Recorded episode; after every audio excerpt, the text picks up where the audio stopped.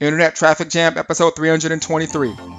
Hi, my name is Vince Reed, lead generation expert, speaker, and coach. And if you want to learn how to generate targeted leads for your business using pay per click marketing on a mastery level, stay tuned because I'm going to show you how. Welcome to this episode of Internet Traffic Jam. Vince Reed here, and today is March 7th, 2016, and it's time to get better.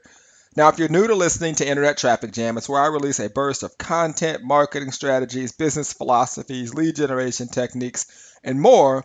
And I do my best to share that information with you in 10 minutes or less. And today's topic is reach versus views. Reach versus views.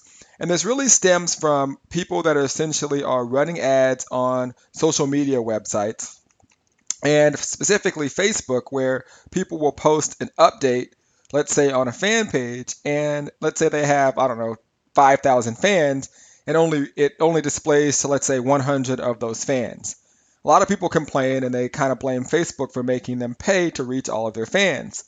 So, you know, you have to ask yourself what's important? Is it important to have a tremendous amount of reach or is it important to have a tremendous amount of views? So, mo- most of you may be thinking, well, what is the difference? Reach essentially is when your ad is displayed on a page.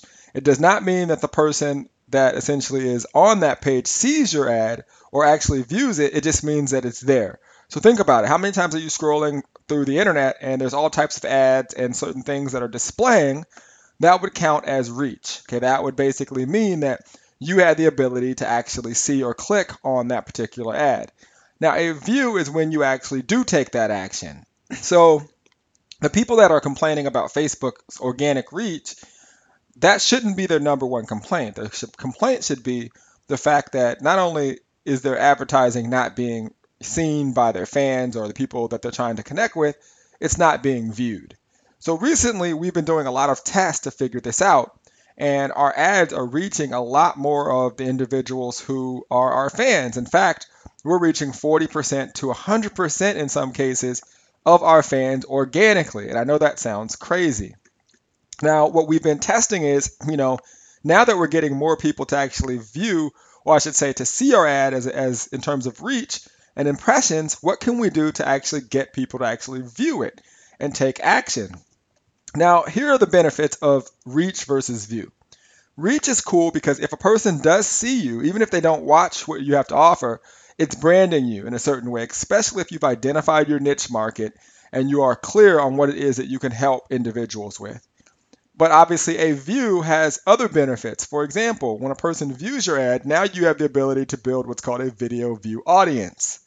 So if you're getting a huge amount of, of uh, organic reach or even paid reach, what you really want to be doing is trying to get those people who are seeing your ads to actually click on it and view it so you can now build that audience where you can continue to advertise and market to those individuals until the end of time.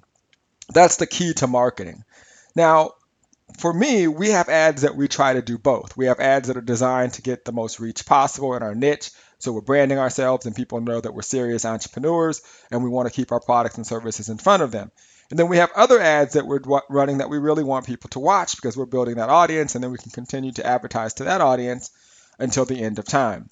All right, so you want to have a balance with it. So the key, or I should say, the question you may be asking is, well, how do I improve my organic reach, and how do I do both of those things? Well, the best advice I can give you in terms of organic reach is to put up content that your fans or your audience would want to see.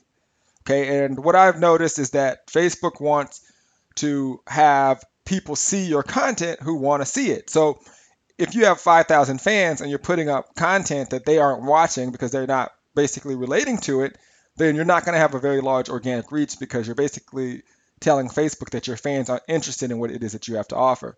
Now, in terms of views, you need to create content that people want to watch. For example, compare it to like your a normal, um, I don't know, uh, cable network. Let's say you have, um, you know, a, a cable package with thousands of channels. Well, how many of those channels do you actually watch?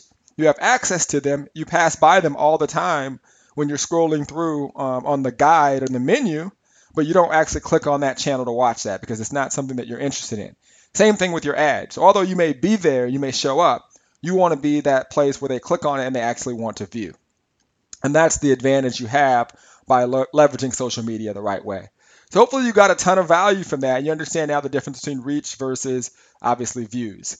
So what's going on today? Today actually happens to be my birthday, so um, I'm gonna spend my time doing what I love to do most, which is working on my business. We just launched our new company, so we're really um, sorting through a lot of things and doing a lot of work in terms of building this company, putting in the hours, putting in that sweat equity. That's all. That's the fun part of building a business. So I'm gonna be here working today. Uh, obviously, um, Internet Traffic Live, my event, is getting closer. So if you haven't got your ticket for Internet Traffic Live and you want to hang around some of the best entrepreneurs in the world, be sure to go get your ticket before the prices continue to go up at internettrafficlive.com. All right. So with that being said, hope you got a ton of value, and I will see you, or I should say, you will hear from me on tomorrow's episode. See you on the internet. Take care. To ensure that you never miss a single episode of Internet Traffic Jam, be sure to subscribe on iTunes. And for those of you who want to learn the three marketing principles every entrepreneur should know and 21 of my top converting marketing strategies, visit ventree.com forward slash win. I'll see you there.